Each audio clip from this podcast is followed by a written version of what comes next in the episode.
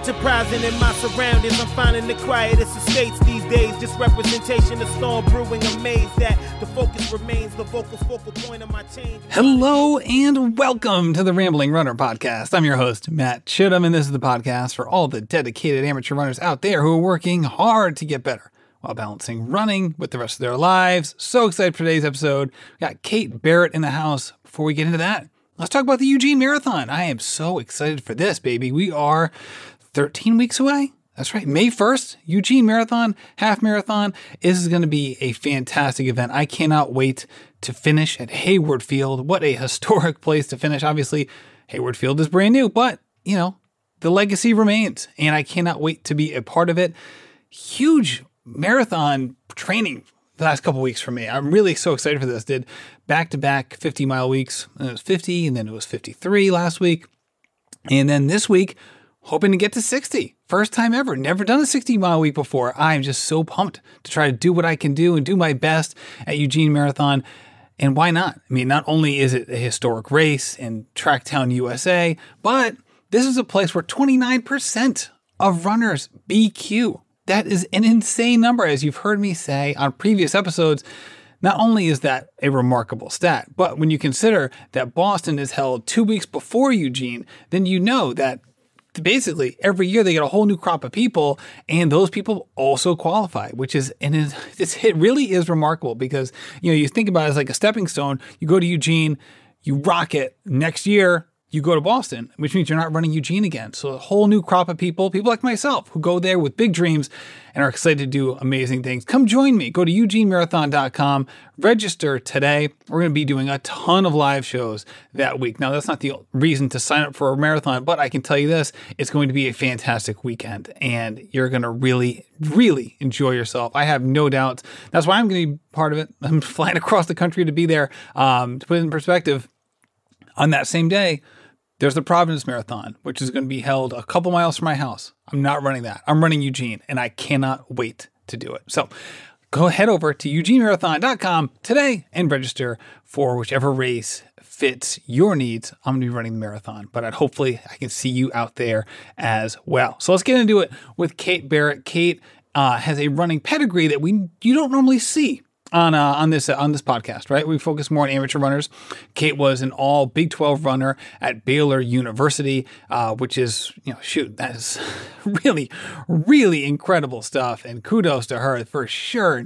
Um, we talk a little bit about her college experience, but mostly her post-college experience, because it's one that these kind of stories often aren't told, right? Here on, on this podcast, we often talk about, you know, the dedicated amateur runner, for sure, and oftentimes in other podcasts that that focus more on on pro and elite runners, you hear about the people who've kind of been at that elite level for a long time now, and um and, and do those sorts of things, and, and like the the elite clubs, you know, and you know the ones we're talking about, like the N A S Elite, or the Bowerman Track Club, places like that. And there's this middle ground of elite runners that aren't pros. And we kind of dive into that. We talk about her experience with that. We talk about uh, the hurdles that she has overcome, first uh, from an injury perspective, and then just coming back um, from giving birth. And then what's one of those topics that on this on this on this episode on this podcast, and certainly in, in social media and places like that, we we celebrate people who've been able to uh, bounce back from giving birth and achieving remarkable things, as we should. That is. That's fantastic. And we root for all of those people. We root for everybody.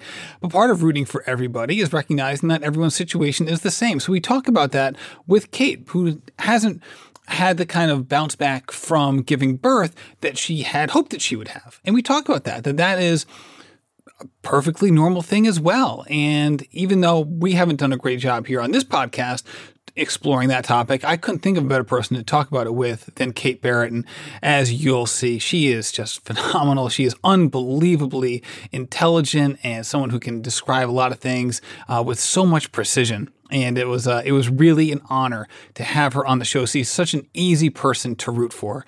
There's no question about that. And obviously, she's, you know, super talented and has done amazing things. But, you know, it, it uh, it's exciting to see um, all parts of uh, of a runner's life, and this is why she is just a phenomenal, phenomenal guest here on the Rambling Runner podcast. So, without further ado, let's get into it with Kate Barrett. All right, Kate Barrett, welcome to the show. Hey, Matt. Thanks for having me. It's my pleasure. I, you are, you're awesome. So we were, truth be told, we were supposed to record this yesterday, and I completely blew it off. I freaked, we moved the date. I had it in my I had it in my calendar, then I put it in the wrong date. I actually, oddly enough, and I can't don't even know why this happened. Or no, I know why it happened. I don't know why I did it. I put it in as like Monday night at like eight o'clock. Mm. And you sent me that text message. You're like, "Hey, we on?" I'm like, "Oh no." I like just walked in from a run. I'm like, what was I doing? Well, I had, yeah, you left out the part where I got the time wrong the first time we tried to do it um, because I thought nine p.m. Eastern meant, uh, or eight p.m. Eastern meant nine p.m. Central, which is the opposite. Um, like I don't do this, like time zones have changed or something. Like I don't do this every day, right? So that was our first misstep. Well, truth be told, I like was I didn't even care because I saw what you were up to at the time. Because I was like, oh, I wonder what, you know, because like we were sending messages over Instagram. Sometimes I looked at your Instagram stories. I was like, oh, she's out to dinner and having a having a drink. Like this is so much cooler than going on my podcast. I'm not even going to rag her about it. This is like so much of a better choice. It was it was good. It was a basket of fries on that oh, Instagram it looked, story, and it looked fantastic. Yeah. Well, I'm so excited to talk to you. I've been a big fan of yours for a long time. And I just, you know, there's so many, so many things to talk about. You're a very interesting person. You've had an, a really interesting running career in life. And um, I've you know, followed you and some of the other shows that you've been on as part of like, you've had had a really interesting show three years ago after you O T Q'd with, um, with, with is it Chris McClung, who from Road yep. Running? It mm-hmm. was you and then another member of the of the Rogue Running crew, Jesse. I know it was as the Jessiest because I think it was mm-hmm. like the, the coolest Instagram name. Um, and you guys had a really interesting podcast, so I couldn't wait to get on here. Some of the things that a lot of my listeners like hearing about are people who like overcome hurdles, and oftentimes when we think about athletes that do that, we think of people who are kind of like mid-packers, maybe back of the packers, right? Uh, people who maybe are similar to like to me in terms of like their pacing and things like that. Whereas someone like yourself, who's, you know, an all Big twelve runner in college at Baylor and then got an O T Q after college in the marathon, people don't necessarily gravitate to those sorts of athletes for those kinds of stories. However, Kate Barrett, you've had to overcome so many different things across, you know, your your running journey, and I'd love to touch on some of those today. I guess the first thing is, when you graduated Baylor, someone who specialized in the fifteen hundred and the five thousand, what were some of the choices, or I guess like the the options that you had that presented themselves in terms of continuing running post-college?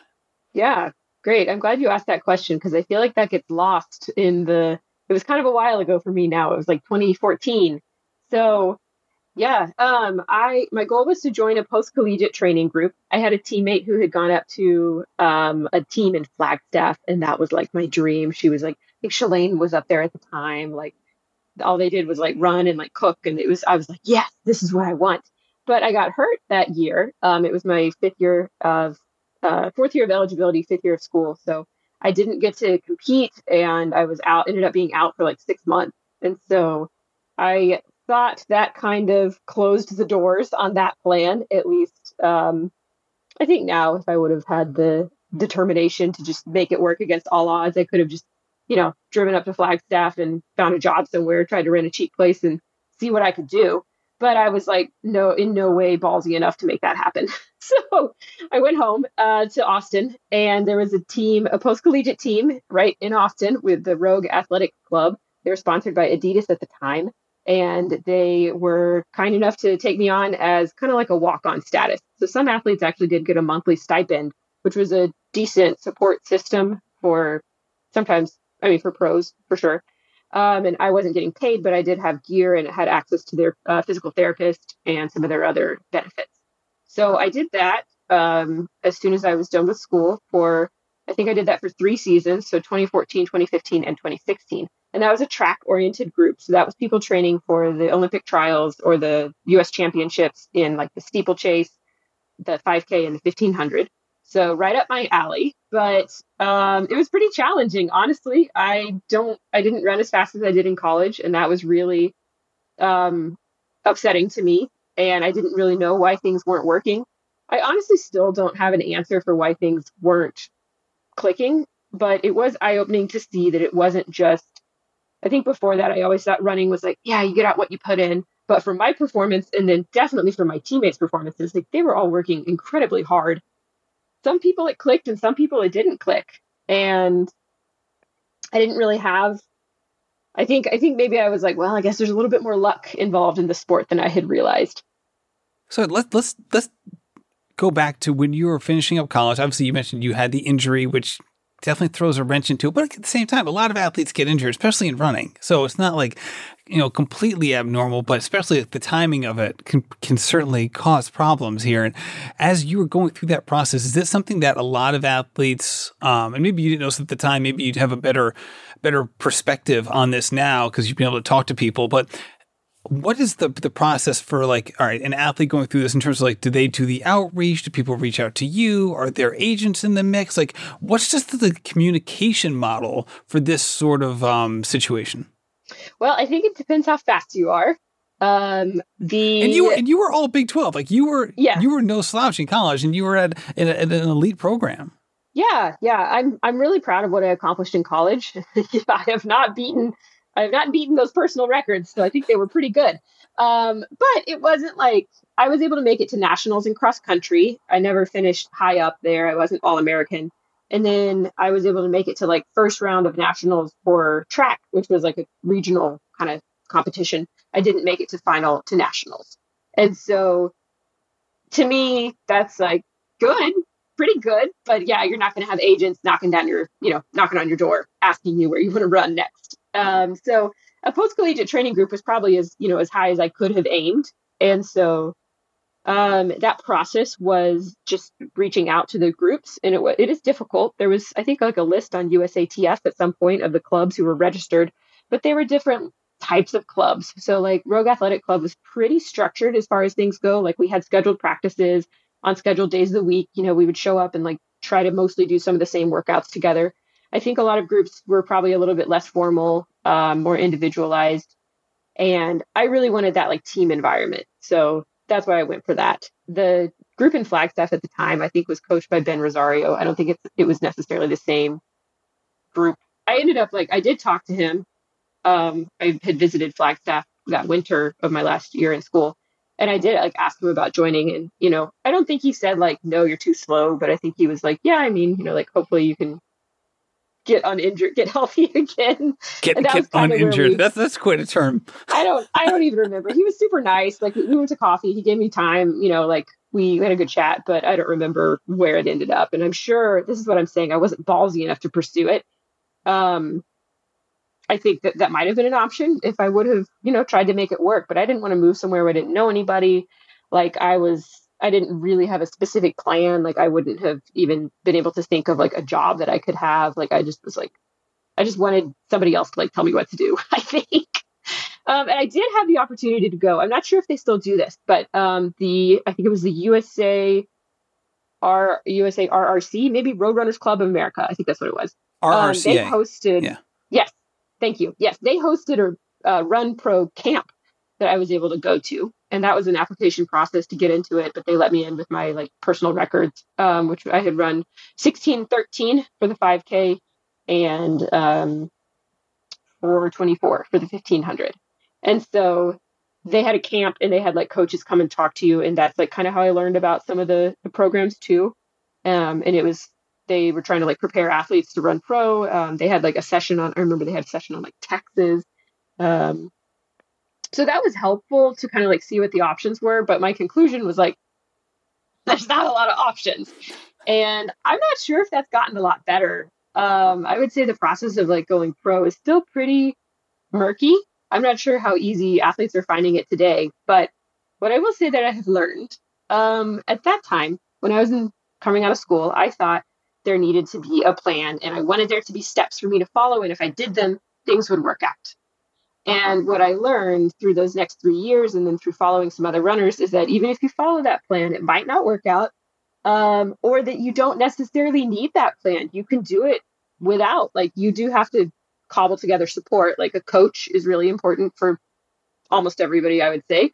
Um, teammates, optional, like very helpful, but some people don't have teammates. Um, I've really seen a lot of people be successful in a lot of ways, like you don't have to train for track. You can train for marathons. Like, I think I finally understood when I was like twenty-six that like, okay, you can kind of just do it however you want to do it. And that's a great thing about being an adult versus being an N C double A athlete where you're locked into three seasons of competition every single year um, without a break. So it's, it's nice. You don't have to be accountable to anybody as an adult. Um, I was not ready for that responsibility when I came out of college. I wanted my coach to continue to act like my dad and tell me everything to do. And that, I think that's one reason I wasn't successful immediately out of school, because our coach was like, I'm not, I still don't know to this day if he was like annoyed by my neediness or if he like wanted to like teach me to be independent or if he just didn't notice or what, but it wasn't a good fit. Like I was always like, what is he thinking? Ah, I sent him a training log and he didn't reply. I need feedback. I need more. I need more. I will, let me put it this way. I am forty-one years old and there are plenty of times where I'll have that over the last twenty years. I've had, I felt those same exact things. So yeah. Usually, yeah. And usually it's when it's, it's never like the medium, the average runs. It's like when in a run, just when a run is on the extreme, positive or negative, right? You're like, I crushed it. I want to know how awesome I am. Please tell mm-hmm. me how awesome I am. Mm-hmm. Or it's like the mm-hmm. other end spectrum. You're like, walk me off the ledge, please. This was this was awful. This is why I post things on Instagram. Yes, exactly, exactly. Well, you brought up something. You brought up something interesting before. You're like, all right, like you basically we basically combined like the idea of a pro runner and an elite runner, as you were talking about, like post-college. And obviously, as we know now, and um, but the royal we hear that those are two very different things, right? There are mm-hmm. plenty of elite runners. There are very few professional runners. If we're going to talk about people who derive their income solely through running, if we're going to say like that's what a pro runner is, to the point where like there's plenty of people who are even in the Olympics who are on the cusp of the Olympics who like. The, maybe the, the the bulk of their, especially if they're a first-time Olympian, who are the bulk of their income may not come from this sport. Yeah. I mean, that definition has always been uh, up for debate. And uh, I think I finally just got to the point where I was like, I don't care what, what people want to call themselves. Like, I am not part of a club that other people can't be in. Like, I don't know if I'm a pro. I don't know if I was ever a pro. I'm definitely not now. Um, I mean, I guess if you use the definition of income, then no, never. Um, but there's some really good runners who don't make money, who are at that, what I would consider to be that level. So I kind of just had to do away with the labels in my mind. I love that. And they, coming from a really competitive college program and coming from having a really competitive college career, what was it like post-college when all of a sudden some of that like team structure was stripped away? You also have the idea of like, all right, we don't have all these scheduled meets. We're going together as this group, or it's, it becomes, even if you're in a, like you were in a kind of a more systematic and regimented team setting, it's still not a college setting. So what was it like for you just making that transition, if you can even silo it from the, the race results? Yeah, that's a good question too. Um, I did enjoy, there was, you know, there's, there was less pressure um, not having to go do races that like I didn't want to go do. Like in college, sometimes we'd have to go out to Arkansas or something and like, seven or eight hour bus ride on a weekend and have to like come back late on Sunday and go to school the next morning. Like it was nice not to do that. Um, but, um, and then, I mean, the team stuff was like, I would say comparable, like, you know, people that were, it was nice being around motivated people. Um, we were treated a little bit more like adults, which was nice, um, in some ways, but, um, yeah, I mean, I missed the college, like being able to travel to the meet. It, And just having the um, opportunities to compete too. Like there was a lot more college meets versus like meets where adults, sometimes you can get into a college meet, sometimes you can't. Um, I found that difficult even through my like marathon career. It was like, I would be running like a big hometown race, but there would be like one woman, like five minutes in front of me and a woman two minutes behind me. And I would just like not be racing people most of the time. Versus in college, there was almost always like bodies, just bodies all around. And I race really well when I get to race people head to head.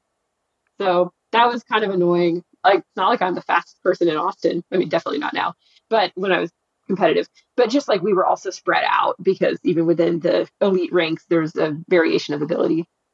And what was it like from a motivation standpoint? I mean, we've heard so many people come out of college and, and this isn't a motivation issue, so I shouldn't I shouldn't combine these two things, but we have some people who come out of like high-end college running who that's it, right? The, the the the last time they take off the singlet, like they're done. Like adios competitive running, they might just run here or there, but mostly just from a fitness perspective and nothing really all that serious.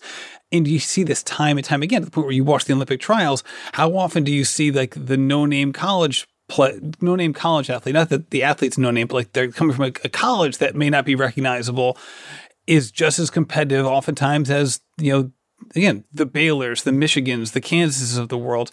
And this is the point right now, like we don't even notice it when we're watching these. Whereas like if you were watching another sport, you'd be like, you'd be shocked if that was the case. Uh, so what was it like for you entering this world uh, from a motivation slash burnout perspective and feeling the desire to continue doing this when you could look around and see so many of your peers may have made a different choice?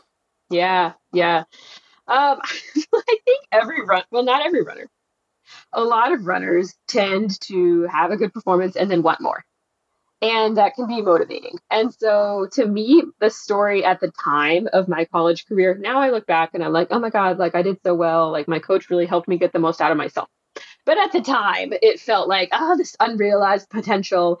When and am I going to hit the fifteens and the five K? Exactly. And at the time, I mean, there were women running um, fifteen fifty who made it to U S A. So I wasn't that far off. I just like, I only ran that one time. It was a really nice race at Stanford, just beautiful weather. It just like felt great. Uh, usually I would run like sixteen thirty, sixteen forty. But yeah, at the time it felt like there, why wouldn't there be another breakthrough just around the corner? And everything, you know, I had been progressing to that point. And so um, I think I just, I don't know, just wanted to keep trying. I, I wasn't done. I knew that I had a talent. I wasn't burned out. That was a good thing about my college time. I, I wasn't burned out, especially having basically sat out that whole last year. I was like, okay, we gotta gotta make something else of this. I, I never I never thought about stopping. It was not appealing. I mean, it's still I've, I'm at more of a crossroads now, um, being a year postpartum and really not having to be able to cobble together any type of training. But I mean, there's still a little there's still a little bug in my head. You know, that, that hasn't gone away. Oh, and I want to talk about that for sure. So we'll dive into that in a second. And I guess one thing I want to talk about in that era, and even now, because so many people, no matter no matter their fitness level, race selection, or just even the things that they want to focus on is often a question, right? So, so many amateur runners, you know, there's a gravity towards the marathon. Some people that I interview on this show, they're either coming off of a marathon, they're preparing for one, or they're going to do one in the future, and they know that, right? And, you know, especially in a situation where you're in, where you're not part of like this really well-defined track group, right? So coming out of college, what was it like for you trying to determine which races or distances that you were going to specialize and work towards with everything that we've already talked about and all the considerations that were that were um, kind of present at that moment?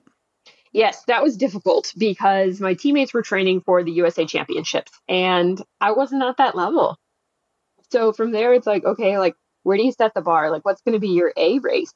And I couldn't really ever figure one out. I think eventually I settled on, by twenty sixteen, my third season, I was able to be like, okay, I want to try to run Stanford Invite, which was where a lot of college and elite and pro runners will go. It's pretty early season for track season. Is that the Peyton Jordan?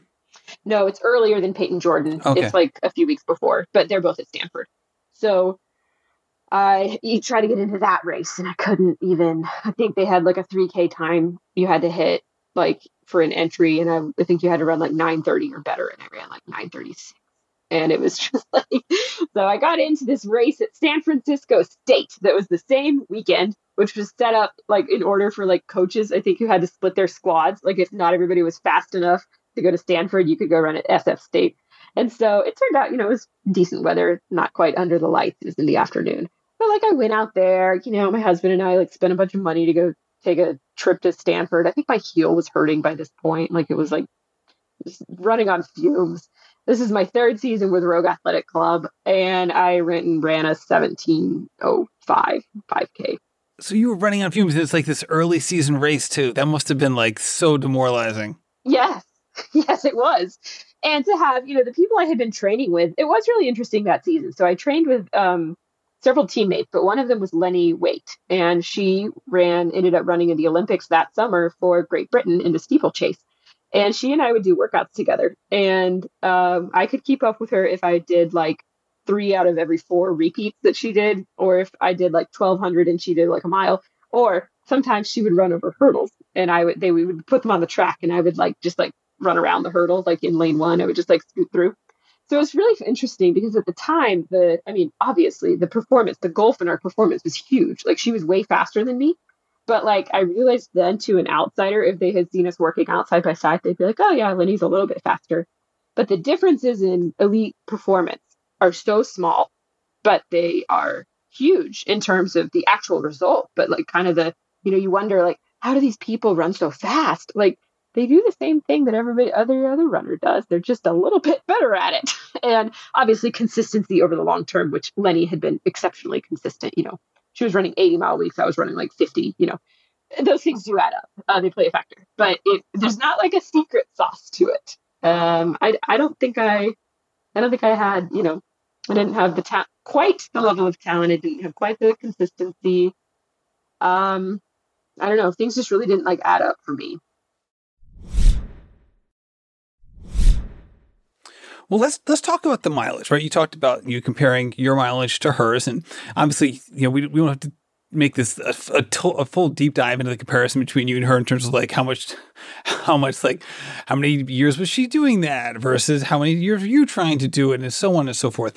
But you know, you have spoken before and, and written about before just how injuries have been this bugaboo that have kind of set you back at certain times. So let's talk about like that as, as you're in your mid-twenties and you're going through this progression and just finding the kind of mileage that worked for you and what mileage didn't work for you and just that learning process, because that's something that I feel like affects a lot of people, even people with coaches, that it can be, it can be a tricky thing to master.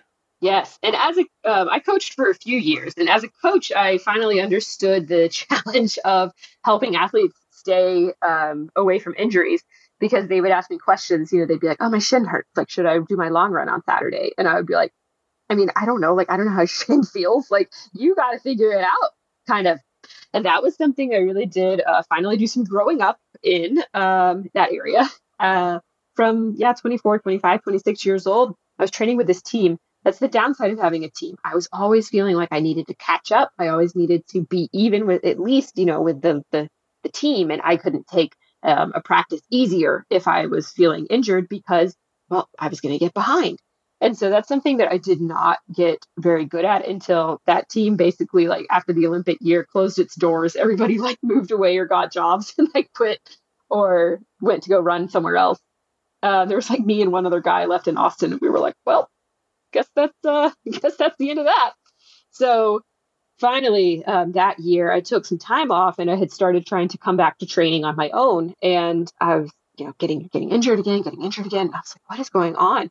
So I finally was just like, okay, it doesn't matter what I think training is supposed to look like. It doesn't matter what I, other people are doing. Like, it doesn't matter what I used to be able to do. I got to focus right now, week by week.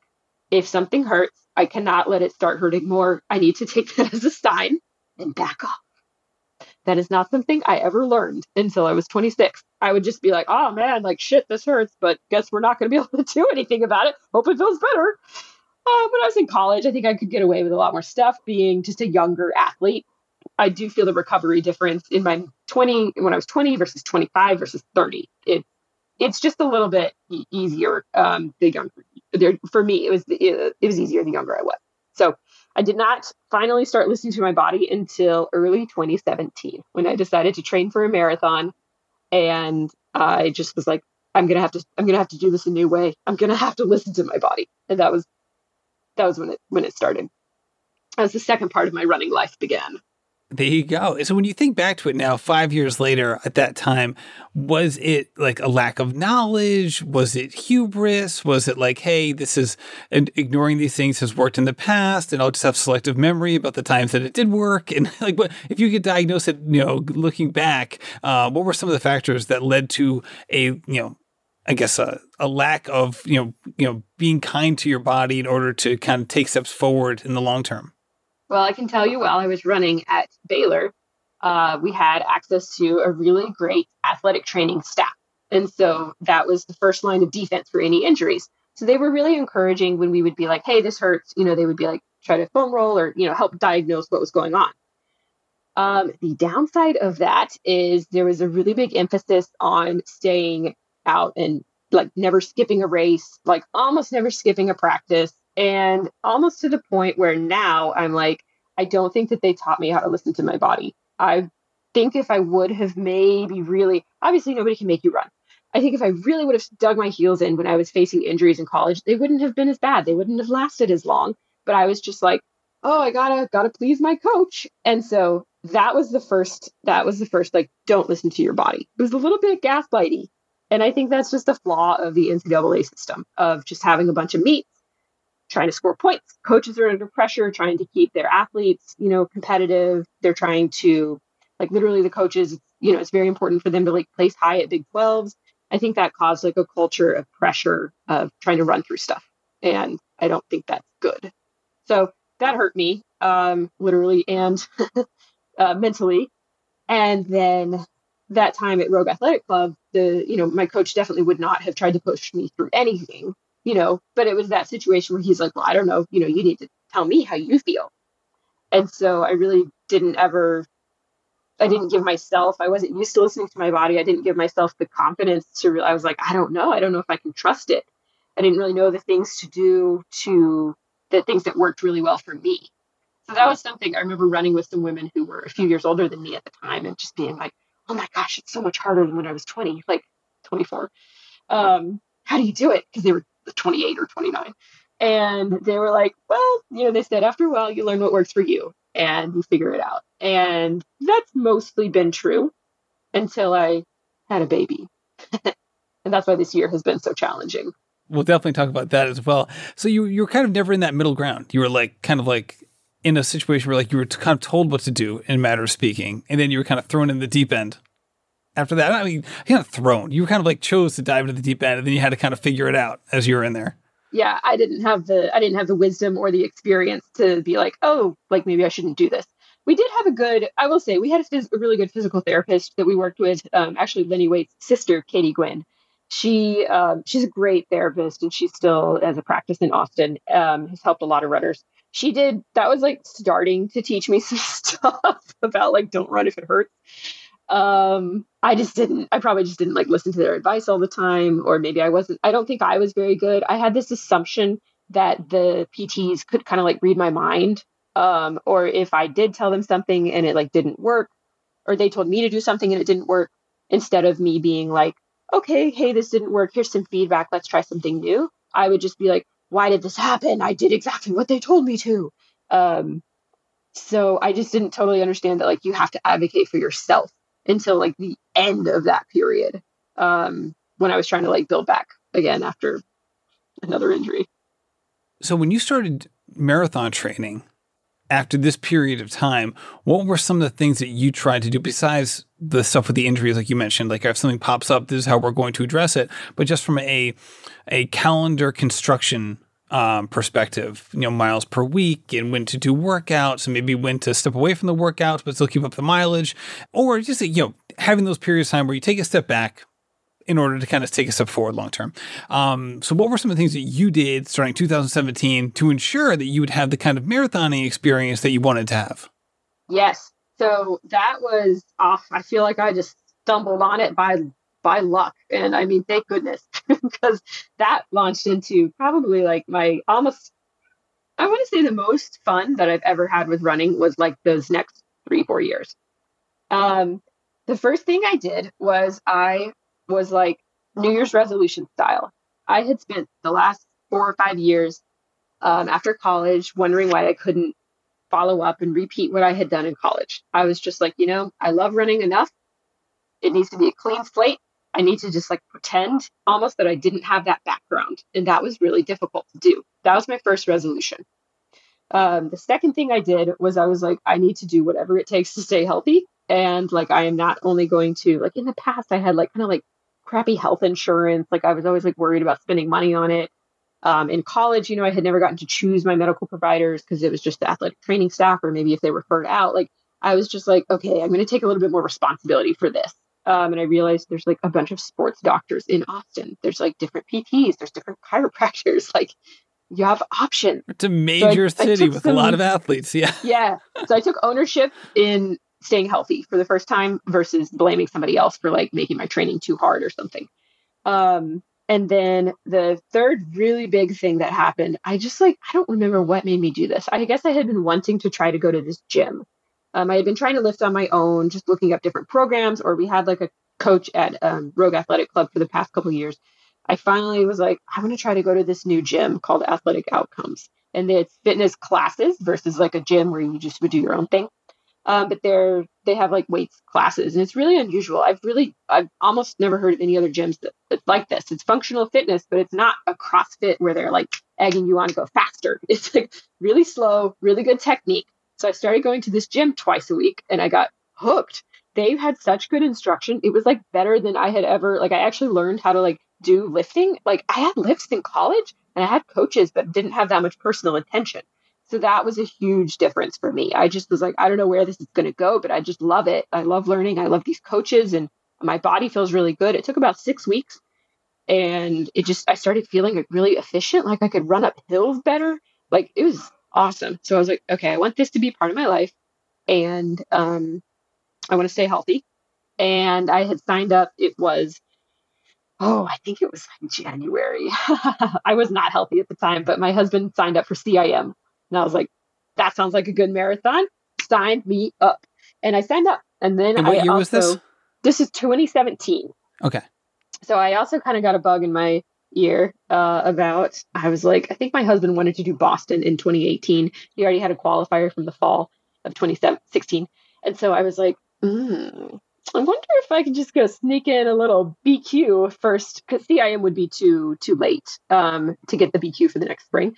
And so I was like, I was I was pretty sure if I could run if I could run twenty-six miles without getting hurt, I knew that I could run the time, which was I think three thirty-five at the time. So I made that my first marathon goal. I went out and did a marathon, and oh, this is one of my favorite stories, Matt. I went out and did a uh, I signed up for a marathon in. Um, outside of Seattle. It was one of the downhill ones, the Snoqualmie, um, um, the trail, I forget what the trail is called, but it's the, the rail trail, the tunnel one.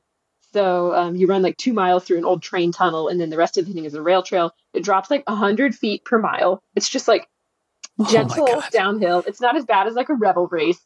Um, this is B Q eligible, so, baby. So it's not, so it's not just a complete quad thrashing, right? I mean, it's a quad, but it's not as bad as some, right? I mean, and obviously it's a downhill marathon. Like, yeah, like, the, the revel the revel races scare me. I look at those, I'm like, I don't know, man. I don't know if I can do that.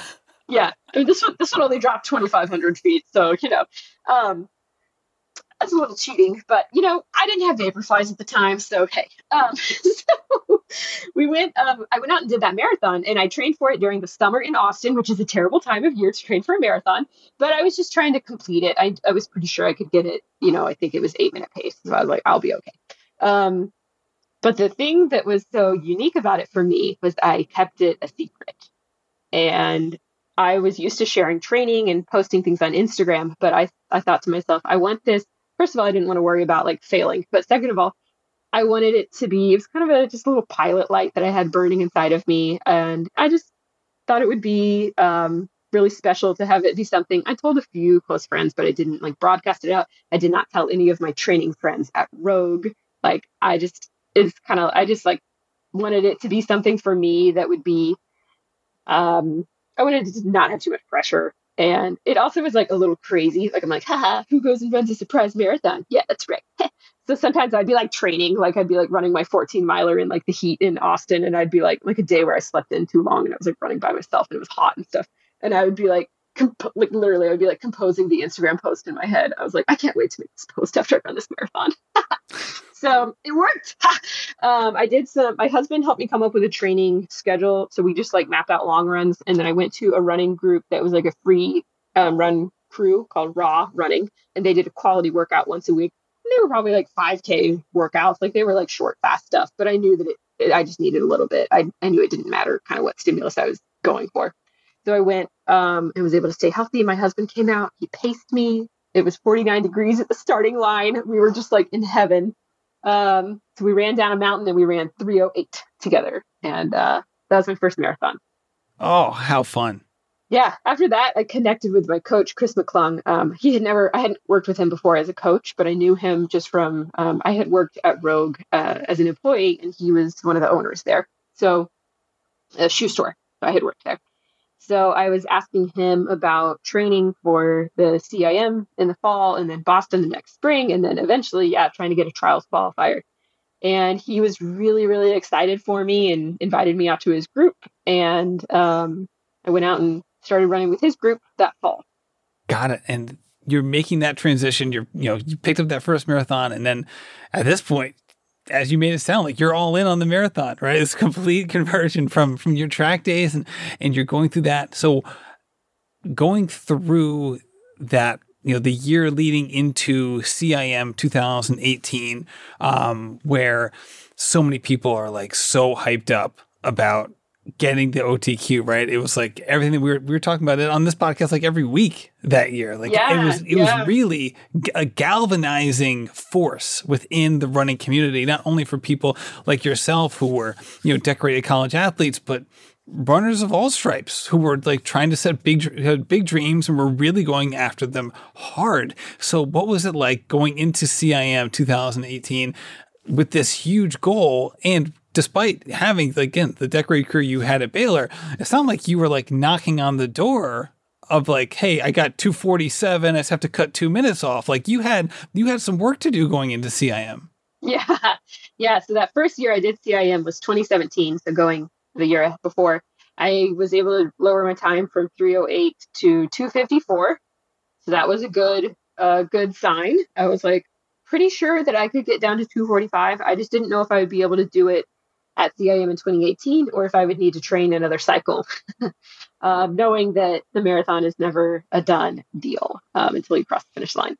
So um, uh, I think I was pretty open-minded. I knew that I had another year to try to go and get the time if I didn't get it at C I M that fall. So I wasn't too worried about it. I was just like, okay, like, let's see what we can do.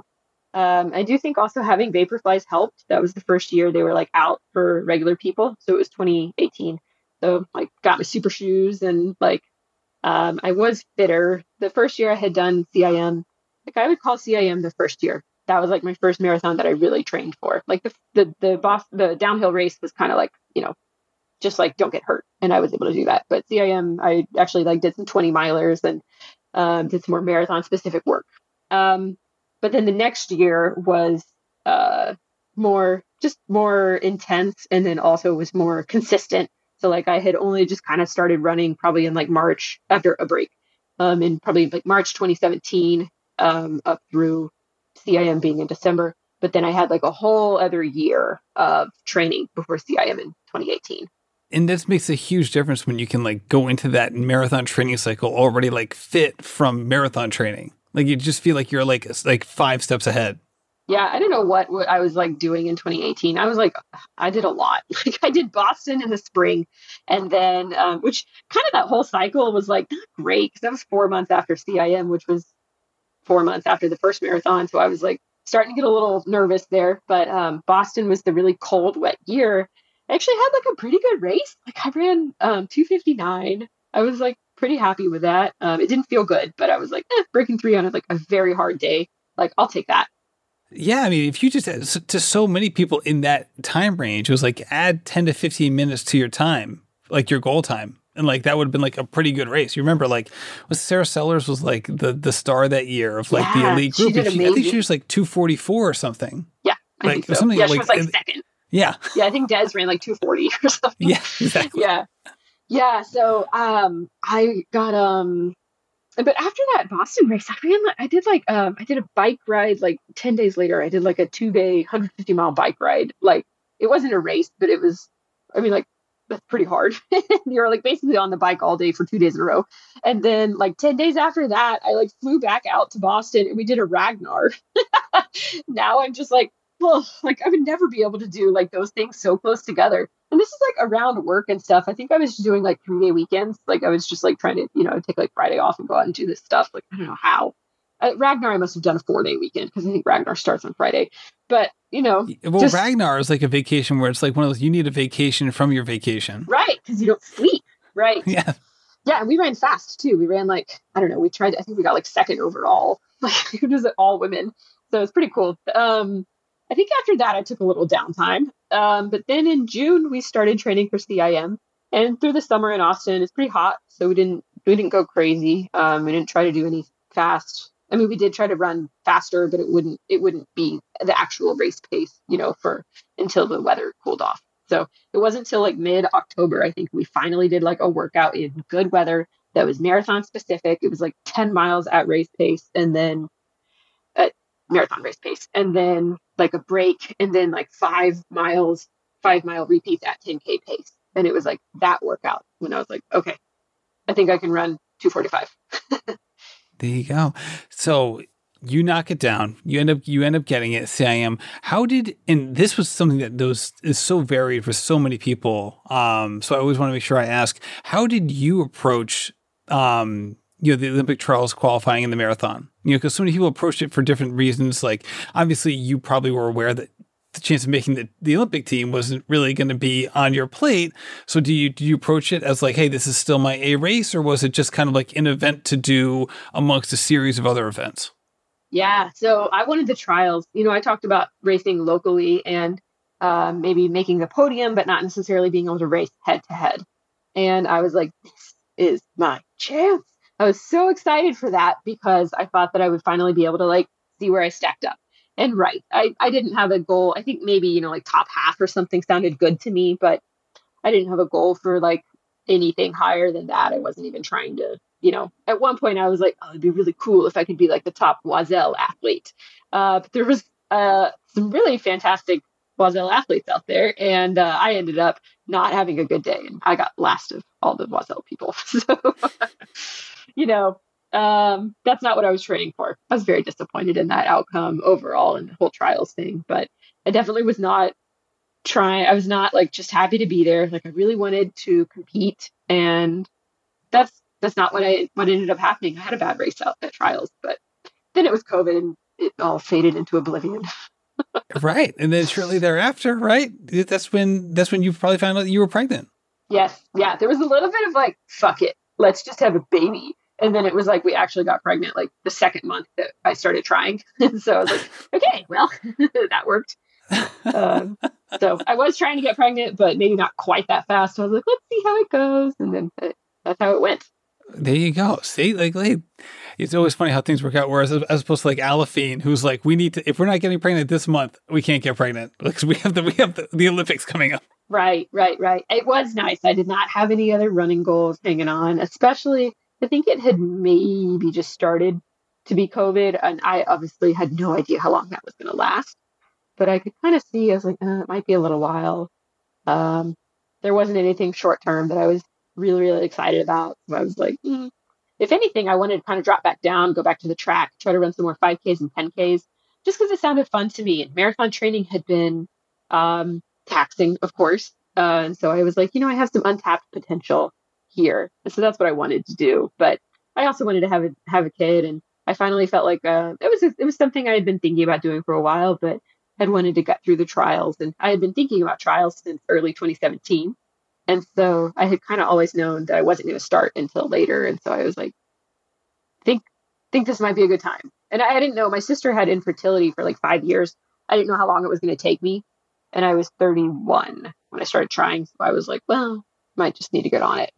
Yeah, that's a great point. Yeah, because sometimes we go, so many people go into this with like high, not high expectations, but you feel like you can map things out, that you have more control than you actually have. But considering your family experience, obviously you were probably more finely attuned to like the, the lack of control we all have in, in this in this endeavor. Yeah, yeah, yeah. And I, ne- I never had a reason to expect that I wouldn't have. Um, I had like regular periods. I, I thought I was gonna be okay, but I feel like you never know. Um, so. I was just kind of like, I'll try. We were the same way. We were like, as I think, I think the first time we, I think both times we're like, all right, we're going to, we're going to try again. I think, I think just, I think in the course of that conversation, my wife got pregnant both times. I don't even think there was, you know, I think, I think just by talking about being pregnant, my wife got pregnant. It's like both times it was like that next cycle was like, oh no, she's pregnant now. All right. Well, all at that right, point we're well. like, we, we really have to, be careful. Mm-hmm, mm-hmm, yeah. But um, that was, completely far afield of what our conversation was. Anyway, yeah. diving back I, I, into I gotta you. Say, I got to say, when, when I showed my husband the, pre- the positive pregnancy test, the first words out of his mouth were, good thing we use birth control all those other times. Yes, yes, exactly.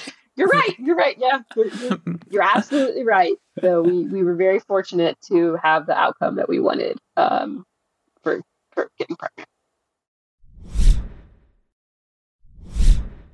All right. So going into the pregnancy experience and, and, and all of that and childbirth, obviously there's only, like we mentioned, there's only so much you can control. And yet, at the same time, we all can learn from the experiences of others, the people that are around us, and just the people that we've gotten to know over time. So just in regards to your own running and planning, like, okay, this is how I'm going to approach it, you know, either, you know, during the pregnancy and then post-pregnancy, you know, this is how I would, you know, either ideally like to approach it, or here's the range of the way I would like to approach it. How were, how were you going through that situation and that, and that kind of like forecasting process? Yeah, so pregnancy, I had low expectations because I had heard some women just like couldn't run at all. So I was like, well, let's just see how things go. And I'll, I'll run as long as I can. Hopefully it continues to be a part of my life that I get to enjoy. And so I was in pretty good shape going, uh, running shape going in. Um, I came off trials. I um, recovered, didn't have any injuries. And I was training with my one friend because it was COVID and we were, you know, we weren't doing training groups or anything, but I had one friend uh, who had run the trials with me, and she was like, okay, I'm dying. I need some company. So me and Sarah started running together. And um, a few, probably weeks after that is when I got pregnant. And so I felt it very quickly. Um, the effects, I just was like, it was way harder to run fast. And so after like two weeks, probably of getting dropped by Sarah, I was like, ah, I got to tell her. And she had a small, she had a young son as well, who was only like six months old at the time when she ran the trials. Amazing um, accomplishment for her. She was like dragging me through the race. Um, so I had, to, I was like, I got to tell her, otherwise she'll think I'm slow. So I told her, and she was really excited for me, of course. And so um, we kept running together, and I would just like do less of her workout or just not do the workout. We did some long runs. Like I did like a seventeen mile long run, like in my first trimester, just like, I'm so proud. The best thing that I did is I did this Trials of Miles virtual race series where it was like the bracket where you're like face to heading yes. off, head to head, facing off head to head. I'm and, wearing my Trials of Miles t-shirt under this sweater oh right now. Oh my gosh. Yeah. yeah. It was one of his like really early ones that he put on um, where you could be matched up like anywhere. It was like one of the very first ones before they made rules about like how downhill you could do it, because people were just like finding really downhill races. So like I made it through like the ten K and the five K round. Like my competition wasn't too, too hard. And then I got to the mile round, and the woman that um, I was faced against was one of my college teammates. And so like she was in Houston. It was pretty hot, hot weather by this point. It was the summer. She actually went and like ran, I think um, like four fifty-eight or something. And oh, I was boy. like, oh crap. oh I was boy, like she was flying. Or, eleven or twelve weeks pregnant. But we went to a hill, and I ran down it, and I ran four fifty-six. I was like, oh my God, I cannot believe I just did that.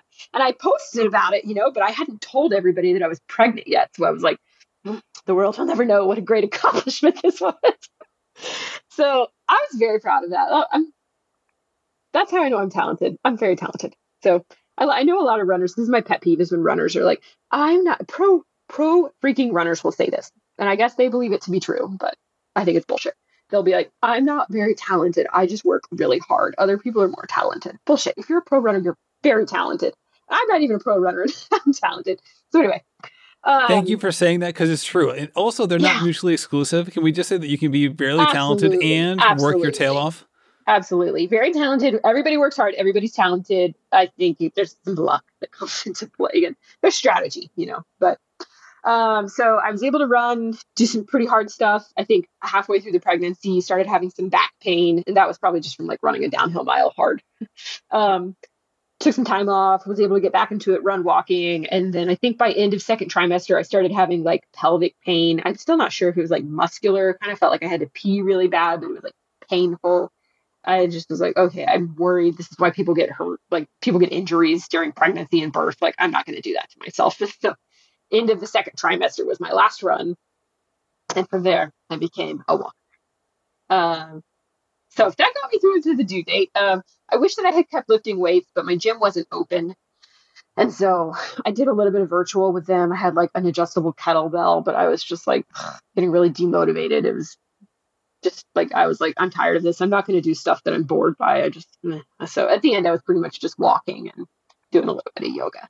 Right. All right.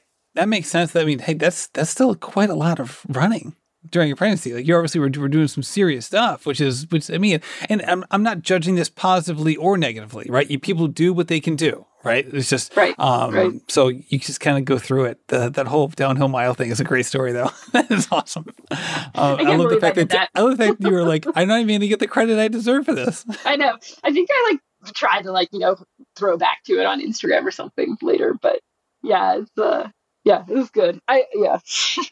So you, you mentioned your friend Sarah, right? So she runs the trials six months after giving birth. You know, which is, like you mentioned, an, an enormous accomplishment. There are stories all over the place. People who, no matter their fitness level, who come back after, you know, ten, twelve, fourteen weeks. And then, you know, not immediately, but, you know, at a certain point, they're kind of like back to something that resembles their normal running life. Right. Shortly, not sh- shortly thereafter, you know, we're putting that in quotes. I mean, during, at that moment, it feels like forever. Anyone who has a newborn knows that like a day feels like a year. And during that experience, yeah. But when you look back on it, you're like, all right, like it wasn't that long before I was back to back to myself. So what was kind of your expectation in terms of, you know, the goals that you had and trying to get back to them and, and just kind of, you know, while also having, you know, a growing family, we're still going to have the kind of running life that you'd had, that you'd enjoyed before that. Well, I got to say, Matt, if you say, you know, it wasn't that long before I returned to myself, that that sounds like something a man might say. Um, this is why I was trying to do like the quotes thing, but it doesn't work for an audio podcast. Yeah, yeah. Um, but no, you, you you you bring up a good point. Yeah, I was trying I was trying to set up a dichotomy, I guess. Yeah, I'm, I'm very jealous of the men. um, I will say men, um, men. Uh, I, I don't need to go off on that. I'll, I'll say, um, very jealous. Uh, there's a lot of supportive dads and fathers out there, but dads, um, dads and husbands, but, um, it's just not the same. So yeah, my expectation, you know, of course, having not a concrete idea, I knew that what Sarah had done was, was exceptional. Um, but, uh, so I didn't think I would be back to normal within six months. Um, but I thought that, Um, I knew that I wanted to be patient. So kind of a newer, an older guideline would be wait six weeks to start running again. A newer guideline, I don't know the professional organizations, but my pelvic floor therapist told me twelve weeks before you start running.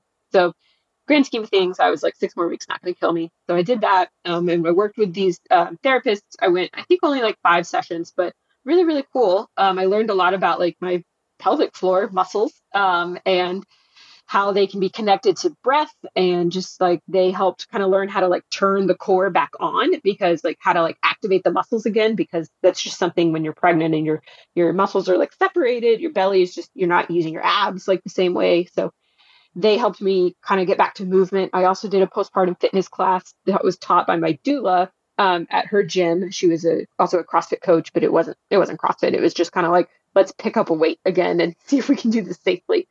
So um, I did a few weeks of that. And from there, I, I did like a return to run, like run walking, pretty progressive program um, from weeks twelve to sixteen postpartum. And from there, I was running like three miles at a time. I was like, okay, I know what this is like. This is like recovering from an injury. I wasn't having any like pelvic floor symptoms. I wasn't having any pain that seemed related to delivery, childbirth, um, or anything. I had a C-section delivery. Um, but like, I think after two, three weeks, like my Achilles got hurt. And then a few weeks after that, like my, I went to like a, I went to a different P T, did some rehab exercises. Then my other Achilles got hurt. And then like, I can't even tell you like everything. It's like, there's like, there was some heel pain. There was like some back pain. Most recently I had some calf pain. It's just like, it's like the worst string of just like, I'm like, haven't even been doing, I haven't run over fifteen miles a week in a year. Um, I have not run more than other than like a random, I did do like a ten mile race, which I don't even know how I finished that. Um, other than that, I haven't gone over like six miles in a training run. I'm just like, uh, I'm very, very inconsistent. Um, so I guess my expectation was like, after I was like healthy at the end of that twelve week period that, and I built back to running, I thought that I would go back up to like whatever I could do, like, I don't know, like thirty miles a week is usually like kind of a like that's like not very hard for me to do. I can do that running like four or five miles during the week and maybe like an eight mile long run or something, whatever the math is. And then from there, I was like, maybe I'll go back to my old coach, or maybe I would go to a new coach. I didn't really know, but I just was never able to get the consistency to where I was like, you know, doing workouts never seemed like a good idea because I couldn't even do easy runs without getting hurt. Right. No, and I appreciate you, you, you mentioning that timeline and, and giving me a little grace on how I tried to set it up, because I know that you, you've, you have done a great job expressing over the past year, like you, like the optimism that you want to, like, all right, I want, this is going to, ha- you know, this is going to happen, and so on and so forth. And, and, and, you know, just trying to be a positive person, but at the same time, you know, venting frustrations of just the situation of like, hey, this hasn't come around the way I want it to come around. And this isn't, you know, I don't want to be running fifteen miles a week, you know, then this injury after injury after injury. So what's that like just in terms of the, the mental and emotional strain of like these constant stops and starts at the same time? Now it's like, With the, with the other added element of like you knowing other people who have gone through this experience and haven't had quite the same difficulties that maybe you have had, and kind of balancing that all together. Yeah. Oh, I don't know where to start. Um, I think one of the things you had said with this question that you asked before this, though, that I, I did want to hit on finally is you said something about going back to normal. Something that really like rounding the corner, turning into like Helene turning, my daughter turning one, um, and being like, wow, I'm still here. Kind of asking around with some other moms, you know, when did it get back to normal for you? Some people have said that stopping breastfeeding helped them feel more energetic, um, which I am still breastfeeding. Some people said that they felt better after like a year. Some people said a year and a half. Some people said postpartum is forever. Like I even had, like I, I went from breastfeeding six times a day to four times a day. I was like, all right, baby, like you're eating a lot of food. I think, think we'll be okay. I'm not cutting you off entirely. Um, I enjoy breastfeeding. I'm happy to pass on my vaccine antibodies and stuff like that. Um, when I made that change, my hormones like took a little, I don't know, dip, rise, whatever it was. I had some kind of intense symptoms. Like I had um, trouble sleeping. I had like um, some other symptoms I won't mention. And then I had um, very uh, intense for me mood swings. Like that lasted like a week or two where I was just like, oh, why am I, it was like right before Christmas. I was like, why am I so depressed right now? What's going on? Relationship stress. Like it was just like, ah, oh.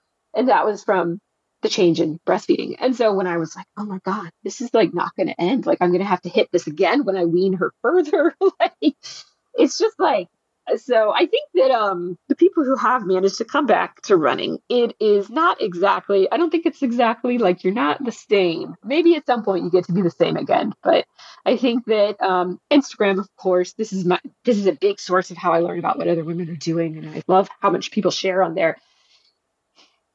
There's a caption limit of about twenty-one hundred characters. I know this because I frequently max it out and have to go back and edit my posts, um, in like a separate editor. Um, It's about four hundred words. You can't convey a ton of information in those stories. And so people who are managing to make it work, um, it's, I'm sure it's never as easy as what it might look like. And they're sharing their successes because it makes them very happy. These are things that are fun to share on Instagram. I never fault anybody for doing that. I never fault anybody for hiding something that they don't want to share, because you have parts of your life you need to keep private for yourself. That's fine.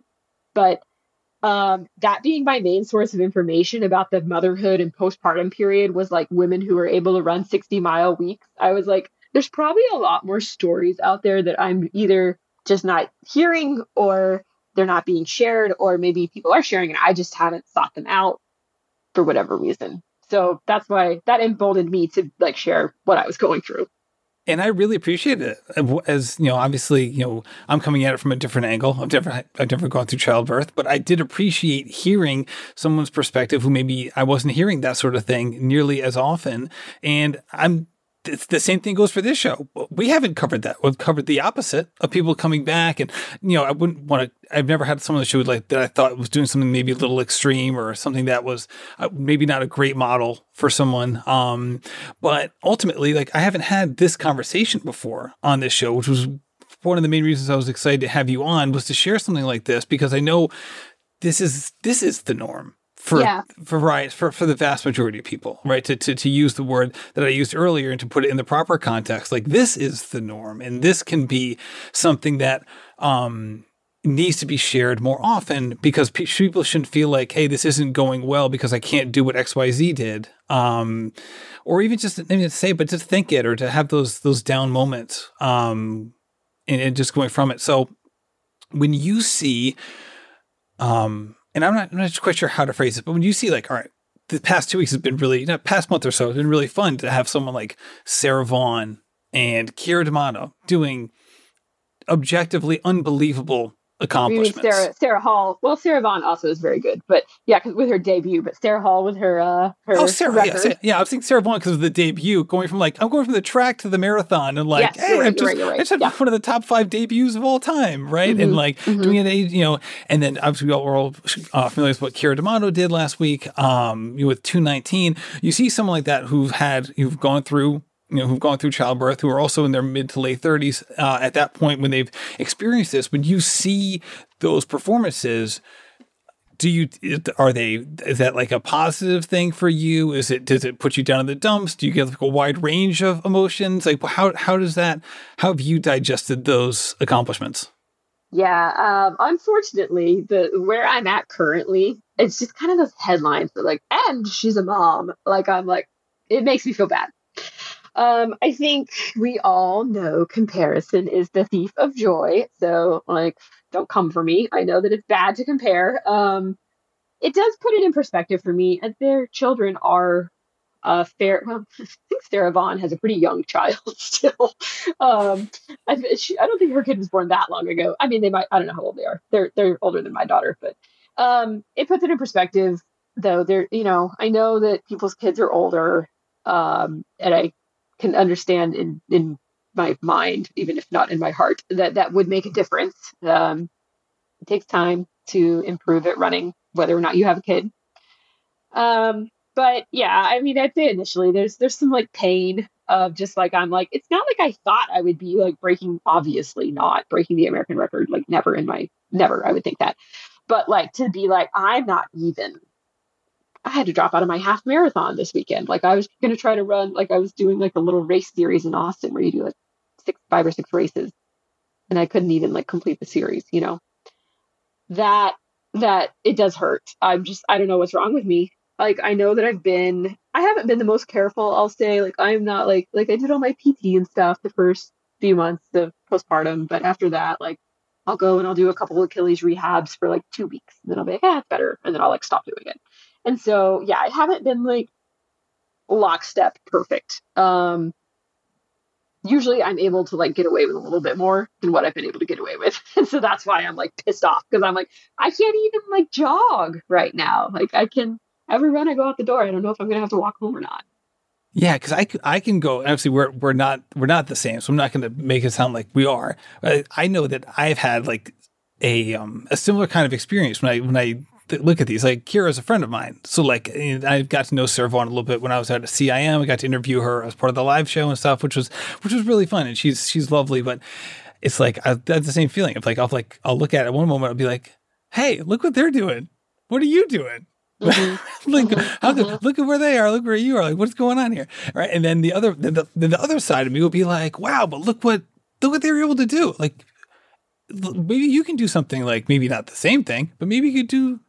Something re- really cool in your own right, like, and not not to compare it, but like to take the inspiration from it. And like, I feel like I'm vacillating back and forth all the time, or somewhere within that range. So while I'm obviously always excited for all of them, and like, hey, the more awesome performances, the better. It's funny, it's like depends on my mood how like I take it and like lay it over my own life. Yeah, yeah. There are times when I see runners, you know, women can run.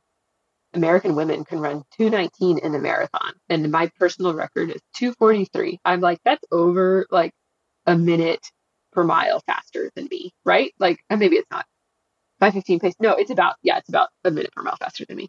Um, just knowing that that's like possible for a human is like pretty cool. I think about that sometimes, like, like people's abilities, you know, it's like the Kipchoge, no human is limited, you know, like it is, It is amazing to think of what people's bodies can do. And like, I'm a pretty good runner, but like these people are just on a completely different level that, that it does inspire me.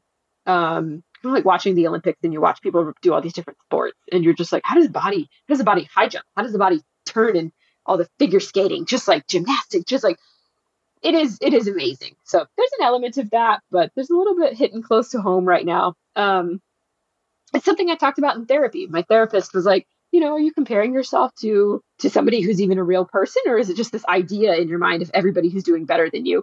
And so I was like, well, and I thought of one person and, um, you know, she asked me like, what is this person? What's she like? And I said, she's upbeat, she's determined, and she has a lot of support. She has two small children, this person I'm thinking of. And for me, I was like, you know what? That took away a little bit of the jealousy for me because I do have a pretty good amount of support. Um, I would say my schedule of having a job is probably the main thing that inhibits me from doing more P T and more exercise, cross training, everything. It's not really the baby requirement because I have really good childcare. Um, but I think what it was is I realized I'm really well supported. I feel like I shouldn't complain. If I did want to like pursue more athletic goals, I would need more support. I feel like I don't deserve that. And to feel like you don't deserve something good, I don't know if I deserve it or not. You know, that might be a conversation to have with my husband, like about, do we want to like pay for more nanny hours or something like that? Or, you know, does he mind doing more childcare hours? I don't know. Like, just like realizing that it's not necessarily like jealous of people's abilities or jealous of their success, but feeling like, feeling like I was too small to ask for what I wanted or something. I was like, hmm, okay, that's a different feeling. So that was nice to realize.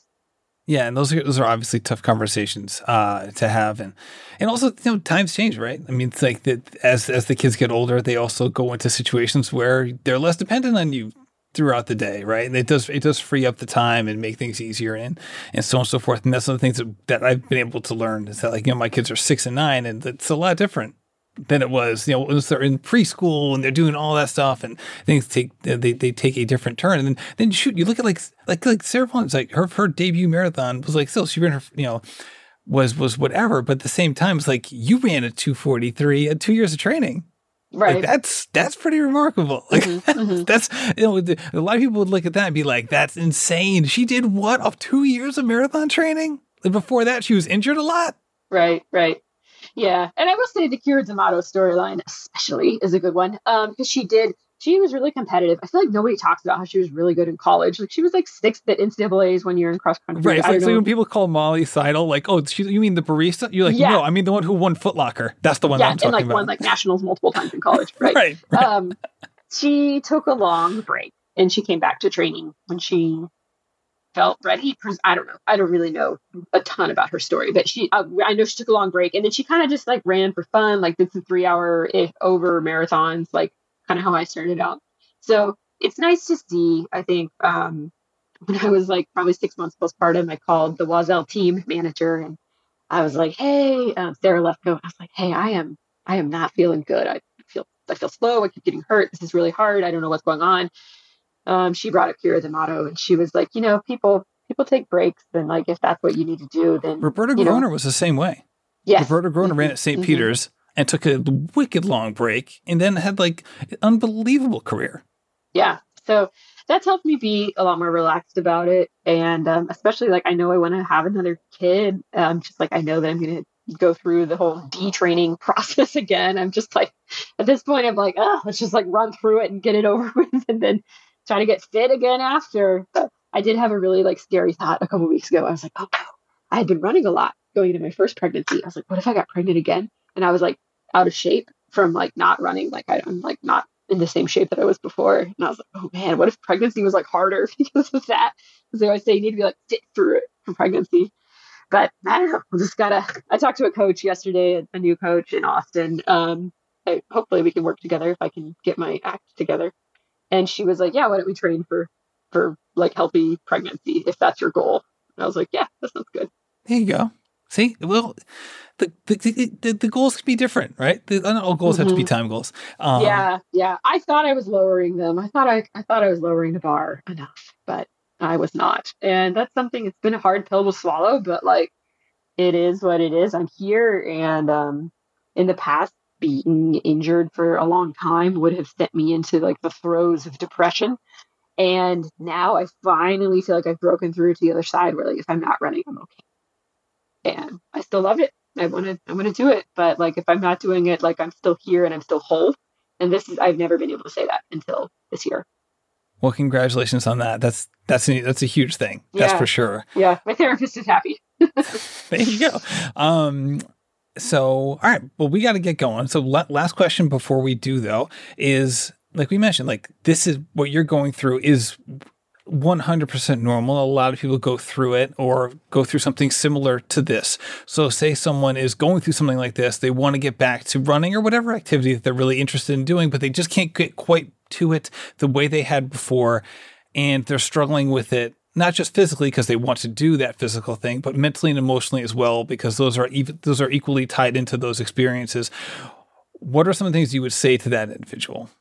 Mm, yeah. Yeah. So I think first, just, I see you, it's, it's really difficult and yeah, we're, we're in it. Um, you're not alone there. I would say to try to reach out for support, um, talk about, talk about your challenges, whether that's online or whether that's with people that you trust.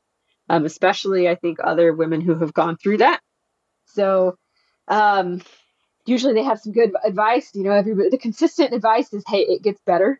And I, I believe that's true. It has gotten better. Um, I'm starting to get more sleep, starting to feel better on that front. So um, I think, of course, also, it's just nothing is as simple as it looks on social media. I think the people who are able to keep running, they either, you know, have a lot of really good support and that enables them to do that, or maybe they're training through pain. If that's what they want to do, that's up to them. Um, that's not something that I wanted to do. So Um, just, yeah, I mean, you never know what, what else is going on in someone else's life. Um, even if they ha- do have that going for them, they might have other really big challenges that aren't things that you deal with. So it's, that helps me to think about. Um, and uh, pelvic floor P T, if you haven't done that, um, if you feel like you're having symptoms that are related to the childbirth recovery, that's really, really helpful for learning about um, just how your body, uh, for me, it was like how your body is just like stressed through the carrying the baby. And then it's not just the delivery. Like I had the C-section delivery, but it's just the process of like growing it and holding it kind of for that whole time. um, that's really helpful. So reach out for help, reach out for support. Um, that, that means therapy. That means pelvic floor P T. That means maybe your chiropractor, like your old running friends might be a good source of support. Um, or maybe your new mom friends might be a good source. Um, so hang in there. Hang in there. Thank you so much for sharing all of this. You are one of my favorite people to follow online for the all the same reasons that you displayed in this conversation. The candor, the honesty. You're so, you're so freaking smart. Um, all of these things um, can coalesce. Uh, and also not just what you say in this podcast, but uh, so often times um, in your social media posts. So if someone does want to follow you, where can they find you? Yeah. So everything goes up on Instagram and Instagram alone. Uh, the handle is being Kate. So it's B E I N G, Kate. And that's Kate with a C. So C A T E. There it is. Kate, thank you so much for coming on the show. Thank you. Kate, thank you so much for coming on the show. Such a pleasure. Also, shout out to the Eugene Marathon. I've had so many people in the last two weeks send me D Ms telling me that they're really excited to head to Eugene. And that makes me pumped up because I'm excited to see all you guys who are going to be heading down there. If you haven't made your marathon plans yet, I'd consider Eugene. I really would. I mean, this is, again, like I said in the intro, you know, on that day, there's a marathon a couple miles from my house on roads and bike paths that I've been running my whole life. And I'm not running that marathon. I'm running the one in Eugene. I'm literally flying as far across the country as I possibly can to run a marathon because I am so excited about this experience. And I think that if you sign up, you will be too. So head over to eugene marathon dot com today and register. Thank you so much for listening and happy running. This has been a production of Rambling Runner Podcast. This podcast is produced by David Margetti of In Post Media. Thank you to Meta P for the music. His song, Righteous Path, featuring Rex Mayhem and Chip Fu, is produced by Symphonic Bang.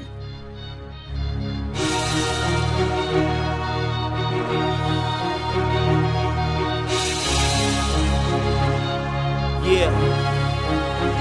Enterprising in my surroundings, I'm finding the quietest estates these days. Just representation of storm brewing, amazed that the focus remains the vocal focal point of my change. I'm trying to show this industry.